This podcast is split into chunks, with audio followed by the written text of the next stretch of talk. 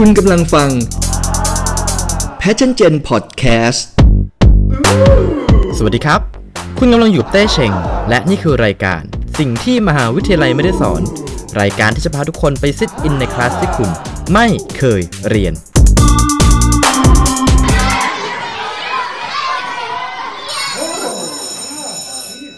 เด็กจบใหม่หลายคนโดยเฉพาะอย่างยิ่งจากคณะที่ไม่ใช่สายวิชาชีพ ที่ดูจะมีอาชีพรองรับแน่นอน เช่น พวกคณะแพทยศาสตร์ พยาบาลศาสตร์ วิศวกรรมศาสตร์หรือว่าครุศาสตร์เป็นต้นเนี่ยอาจจะมีคำถามใหญ่ ๆ เกิดขึ้นนะครับในช่วงเวลาที่ใกล้จะเรียนจบก็คือ เรียนจบมาแล้วทำอะไรต่อดี เพราะพวกเราก็ดูเหมือนเป็นเป็ดที่ว่ายน้ำได้ แต่ก็ว่ายสู้ปลาไม่ได้ ถึงบินได้ แต่ก็บินสูงสู้นกไม่ได้ทำไอ้นู่นทำไอ้นี่ได้ แต่ก็ทำได้ไม่ดีสักอย่าง แต่ไม่ต้องเป็นห่วงครับ เพราะในโลกยุคนี้ที่ดูจะต้องการคนที่เป็นเป็ดมากขึ้นนำมาสู่เรื่องที่เราจะพูดคุยกันในคลาสวันนี้ก็คือ เรากำลังอยู่ในยุคที่ต้องการคนที่มีความรู้แบบไหน ระหว่าง generalist รู้กว้าง หรือ specialist รู้ลึก ก่อนอื่นเรามาดูกันก่อนว่า อะไรคือ generalist และอะไรคือ specialist generalist เนี่ยเป็นคำนามนะครับแล้วเราใครหลาย ๆ คนอาจจะคุ้นกับคำว่า general ที่แปลว่าทั่วไป ซึ่งอันนั้นเป็น adjective พอมาเป็นคำนามอย่าง generalist แล้วเนี่ย ก็จะแปลว่า ผู้ที่มีความรู้หลากหลายด้านหลากหลายสาขา คือคนที่มีความรู้แบบกว้าง ๆ รู้ในหลาย ๆ เรื่อง แต่ไม่ได้มีความเชี่ยวชาญเฉพาะทางในด้านใดด้านหนึ่ง โดยเฉพาะ หรือเก่งในด้านทางใดทางหนึ่งอย่างชัดเจน ซึ่งข้อดีของคนที่เป็น generalist เนี่ย คือ 1. มีกระบวนการคิดที่ดี มีความเข้าใจเบื้องต้น และมองเห็นภาพรวมของโปรเซสต่างๆ ที่เชื่อมโยงกันได้ดีกว่า specialist 2. มี transferable skills หรือ skill ซึ่งมันสามารถถ่ายทอดระหว่างงานได้ พูดง่ายๆก็คือเป็นสกิลที่สามารถนำไป adapt ใช้กับงานต่างๆ ทั่วไปได้ เช่น การสื่อสาร ความสามารถในการคิดวิเคราะห์ ความเป็นผู้นำความสามารถในการทำงานเป็นทีมร่วมกับผู้อื่นได้อะไรพวกนี้นะฮะ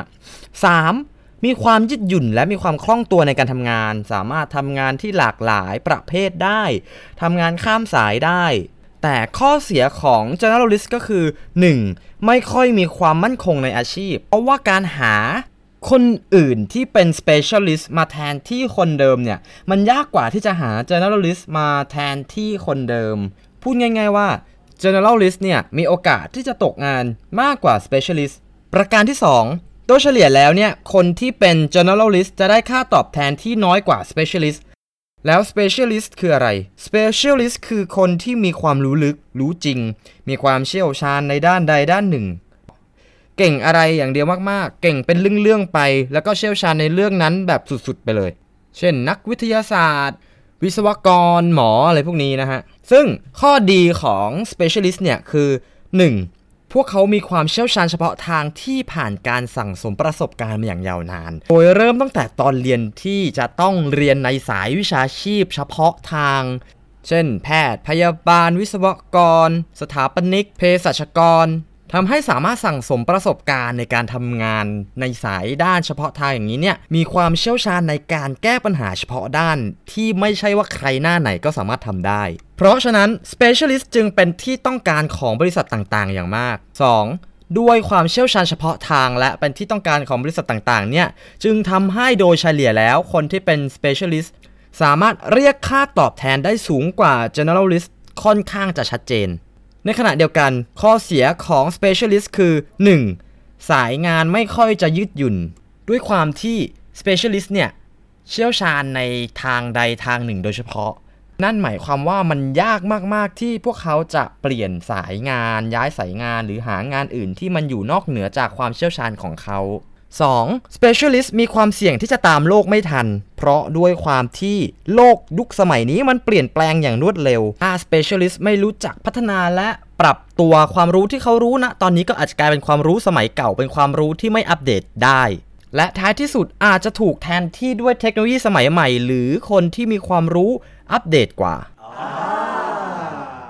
คำถามสำคัญก็คือ แล้วในฐานะที่เราเป็นเด็กจบใหม่ที่กำลังหางานเนี่ย ตลาดเขาต้องการคนแบบไหนกันล่ะ ในบทความจาก Harvard Business Review นะครับ ที่มีชื่อว่า Generalists get better job offers than specialists ซึ่งเขาได้ทำการศึกษากลุ่มตัวอย่างจากนักศึกษาที่จบ MBA ในมหาวิทยาลัยชั้นนำของสหรัฐอเมริกาเนี่ยเขาพบว่า คนที่เคยทำอะไร เคยผ่านอะไรมาเยอะ มีประสบการณ์ในการทำงานที่เรียกว่าได้ว่าหลากหลายแขนงเนี่ย จะได้รับการเสนองานมากกว่าคนที่เชี่ยวชาญอะไรมากๆ อยู่แค่อย่างเดียว พูดอย่างรวดเร็วก็คือ เขาพบว่า generalist เนี่ย จะได้รับโอกาสในการเสนองานมากกว่า specialist หรือจากบทความชิ้นหนึ่งที่ชื่อว่า not a specialist don't worry you are hired ของ The Times of India นะครับ เขาได้ระบุว่า หลายๆ บริษัทในอินเดียจำนวนมากเนี่ยมีแนวโน้มที่จะจ้างงานคนที่เป็น generalist มากขึ้นเรื่อยๆ เพราะว่านายจ้างจะโฟกัสไปที่คนที่มีองค์ความรู้เยอะๆ มากกว่าคนที่มีความรู้เฉพาะด้าน ด้วยเหตุผลที่ว่าบริษัทเนี่ยไม่อยากจะเสี่ยงจ้างคนผิดกับความต้องการของบริษัท ดังนั้นเขาจึงเน้นไปจ้างงาน generalist มากกว่า เพราะเทรนได้ง่ายกว่า specialist จากเหตุผลทั้งหมดทั้งมวลเนี่ยดูเหมือนว่าในปัจจุบันนี้ตลาดจะมีแนวโน้มต้องการคนที่เป็น generalist มากขึ้น และมากกว่าคนที่เป็น specialist คำถามต่อมาก็คือ แล้วทำไมกันละ่ะ ซึ่งผมพอจะสรุปสาเหตุในความคิดของผมได้คร่าวๆทั้งหมด 3 ข้อด้วยกันคือ 1. ด้วยลักษณะงานในยุคปัจจุบันที่มันหลากหลายมากขึ้นเนี่ย แถมโลกมันยังหมุนไปไวมากๆอีก วันนี้กับวันพรุ่งนี้ก็อาจจะต่างกันมาก ๆแล้วเนี่ยมันเลยทำให้เนื้องานที่ทำทำกันอยู่ในทุกๆวันนี้จำเป็นจะต้องปรับเปลี่ยนไปตามบริบทโลกเสมอ ดังนั้น Specialist ที่ถนัดแค่งานใดงานหนึ่ง และมีความรู้ความเข้าใจที่อาจจะคับแคบกว่า Generalist เนี่ย จึงมักจะปรับตัวไม่ค่อยได้ ในขณะที่ Generalist ทำงานได้หลากหลาย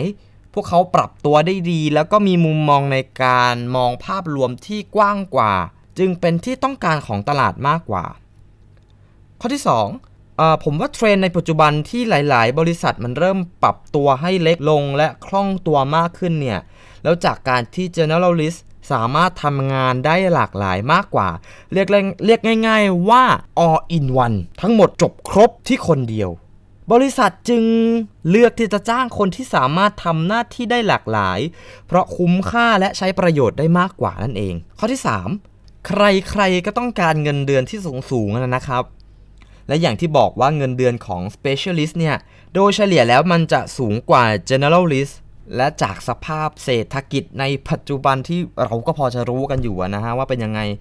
หลายๆ บริษัทจึงเลือกที่จะจ้างคนที่เป็น generalist ที่มีค่าตัวถูกกว่า และมีกระบวนการคิดที่ค่อนข้างจะดีกว่า train ได้ง่ายกว่า แล้วนำมา train ให้ตรงกับความต้องการของบริษัท เพราะว่าดูจะค่อนข้างคุ้มค่ากว่าที่จะจ้าง specialist ค่าตัวแพง train ก็ยาก แถมมีความเสี่ยงว่าจ้างงานมาแล้วอาจจะไม่ work ก็เป็นภาระอีก ถ้าถามความเห็นผมโดยส่วนตัวว่า จริง ๆ แล้ว เราควรจะมีความรู้แบบไหนเนี่ยผมคิดว่าเราควรจะมีความรู้ทั้งรู้ลึก และรู้กว้าง เป็นความรู้แบบรูปตัวทีที่เอาความรู้ทั้งสองแบบมาผสมกัน คือรู้เชิงลึกแบบเชี่ยวชาญอะไรสักด้าน และมีความรู้กว้างในเรื่องอื่นๆด้วยไปด้วยกัน ในโลกยุคปัจจุบันแค่รู้ลึกเรื่องเดียว แต่ไม่รู้เรื่องอื่นก็ไม่ได้ ในขณะเดียวกันรู้เพียงผิวเผินแต่เรื่องอื่น แต่ไม่เชี่ยวชาญอะไรสักด้าน ก็ไม่ได้อีกเช่นเดียวกัน ดังนั้นแล้ว ความรู้ที่เราควรจะมีคือ รู้ลึกแบบเชี่ยวชาญอะไรสักด้าน ให้มีสกิลติดตัวในเรื่องนี้ที่เป็นความถนัดของเรา และมีความรู้รอบตัวในแขนงอื่น ๆ ด้วยเช่นเดียวกัน ทั้งหมดทั้งมวลนี้ในการตัดสินใจเลือกเส้นทางอาชีพ เราควรจะต้องพิจารณาอย่างรอบคอบ คิดให้ถี่ถ้วนว่า เราอยากจะเลือกเดินบนเส้นทางอาชีพไหนในชีวิต บางอาชีพที่เราอยากจะทำอาจจะต้องการความรู้เฉพาะด้าน บางอาชีพอาจจะต้องการคนที่มองเห็นภาพรวมได้กว้างกว่า เช่นถ้าเราอยากเป็นหมออยากเป็นวิศวกร เราก็ต้องมีความรู้เฉพาะด้าน ที่จำเป็นต่อวิชาชีพ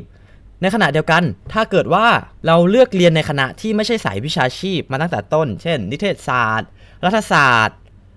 ศิลปศาสตร์ เราอาจจะไปหาเส้นทางเดินในอาชีพอื่นที่เราสามารถทำตามเป้าหมายในชีวิตของเราได้ เพราะผมไม่ได้กำลังจะบอกว่า เป็น generalist ดีกว่าเป็น specialist เพราะในบางสาขาบางอุตสาหกรรม ความเชี่ยวชาญเฉพาะทางก็เป็นสิ่งที่จำเป็น เช่น หมอพยาบาลนักวิทยาศาสตร์ หรือวิศวกรปิโตรเลียม แต่ในขณะเดียวกันการเป็น specialist ก็ไม่ได้เก่งกว่า generalist เพราะว่าสิ่งที่สำคัญที่สุดคือ ไม่ว่าจะเป็นแบบไหนจะเป็น generalist หรือ specialist ถ้าเกิดเราทุ่มเทกับงาน ถ้าเราทำงานหนักและมีแพชชั่นกับมัน